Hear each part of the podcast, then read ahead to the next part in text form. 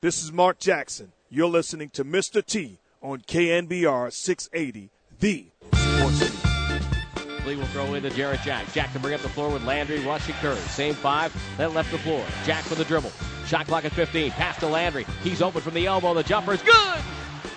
Carl Landry design play off the elbow gives Golden State a three-point lead. Curry on the way. It's going to be in and out. Rebound Scola. Kick out Dragic. Two seconds. Dragic to midcourt. Handoff. Goes to Telfair. It's up. It's no good. It wouldn't have counted either way. And the Warriors somehow get out of Phoenix with a win.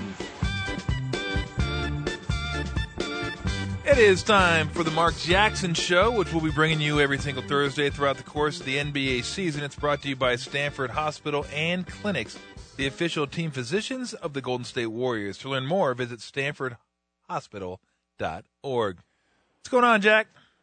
All is well. Thanks again for having me. Oh, very impressed with the Mr. T intro there. I like that. I mean, it sounded like you really got into it.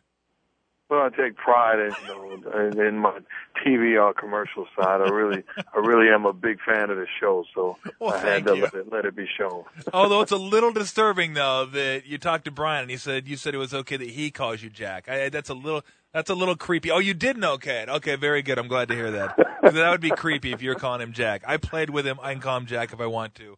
Not you. Exactly. Exactly. a nice win last night. I mean, it was a weird win and one that you seemed to be flowing. The team seemed to be flowing early, and then all of a sudden just couldn't get things going in the probably from mid second to almost the fourth quarter. But managed to kind of hang in there, play enough defense, and get a, as far as I'm concerned, a big road win. All road wins are big in the NBA. Yeah, it was a, it was a great win for us, and and uh, you being a former player, well aware of how tough it is to win on the road, especially uh, against a young team um, opening night in their building uh, with a lot to prove individually and collectively. Uh, things started off exceptionally well for us. Our second unit came in and played lights out, led by Brandon Rush, and all of a sudden they began to, you know, uh, get it going offensively. Dragic is exceptionally uh, creative in pick and roll situations and pushing the basketball.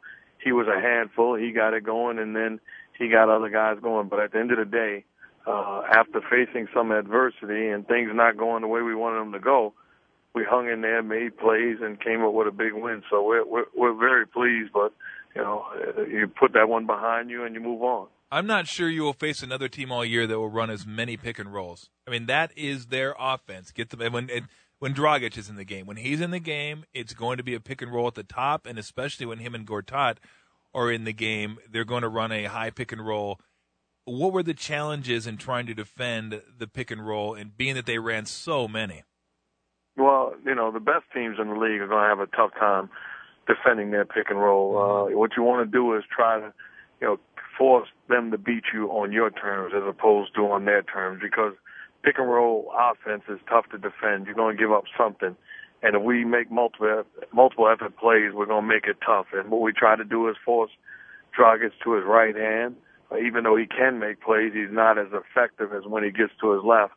And then uh, help defense. Uh, the, the bottom line is going into the game, we knew that that was going to be a challenge. We had an edge, and people say, "Well, that was a game we we had to win." If you really thought about it, we had a point guard that hadn't played in uh, over a week, really. Uh, Dragic just had a great season uh, and had a rhythm.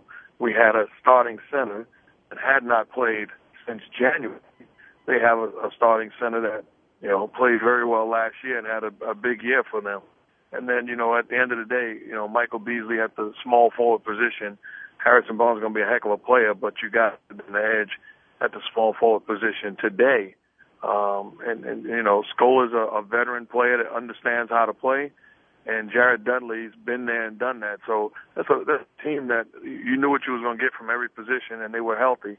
It, it was a really big win for us, uh, the way that we responded. What did Bogut show you before the game that helped you make that decision to insert him in the starting lineup and play close to 20 minutes? Well, we've been going, you know, live, one-on-one, two on two. Uh, the last week he went five on 5 mm-hmm. uh, initially it was half court, and then we got five on five full court with him. and uh, there's no question about his ability to play both ends of the the, the court. Uh, the question is how healthy is he, and making sure that um, he's ready to play. And, and and early in the day, he felt good. Went through shoot around. We got to the game, and he said he was good to go. I'm going to watch him and make sure he's not just saying he's good to go. Mm-hmm. And uh, I thought he played very well. Uh, defensively, he's our anchor. Offensively, I thought you know his ability to pass, post, and make plays is is is you know uh, among the.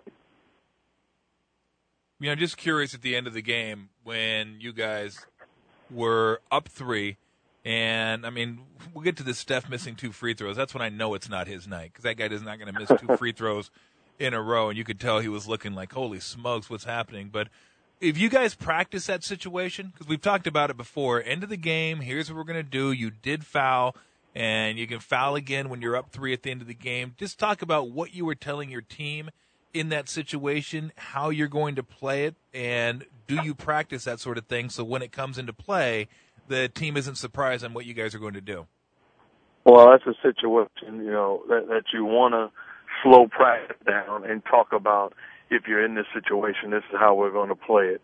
Uh, so we went over it, we talked about it, and it just so happened that you know last night we got into that situation and and we were prepared for it. And uh, fortunately, it was coming out of a timeout, and we just everything we wanted to do. So we wanted to take the foul. Uh, we had a foul to give, and then we wanted to make sure we took another foul, and we didn't want it to be in the act of shooting. And give our guys credit; they executed to a T and uh, we were with a ball game. But we try to have uh, real game-winning situations that, so that we're not face during the course of the year. Talking to the head coach of the Golden State Warriors, Mark Jackson, here on KNBR. We'll do it once a week throughout the course of the season. Did you get the feeling that Dragic did a real nice job, and maybe some of their perimeter defenders, in speeding you guys up throughout that course where you weren't – uh, completely in sync offensively. You missed some shots that I think normally you guys would make, but I thought on the perimeter they did a nice job of really pressuring some of the guys and maybe getting them to speed up a little bit, which maybe forced some of the missed shots. Yeah, they did a very good job uh, pressuring the basketball, taking us out of our offensive sets, and uh, disrupting what we were trying to do. Uh, like I said, Steph Curry hadn't practiced in over a week. Uh, so what we try to do is make the adjustment and put a second ball handler in the ball game with Jarrett Jack running offense and and we we were able to get into our stuff once that took place. But I think at the end of the day, we made the adjustments and we made the plays offensively to, to to be able to put us in position to win the ball game. But yeah, I thought Sebastian Telfair off the bench did a very good job of disrupting uh, our offensive sets.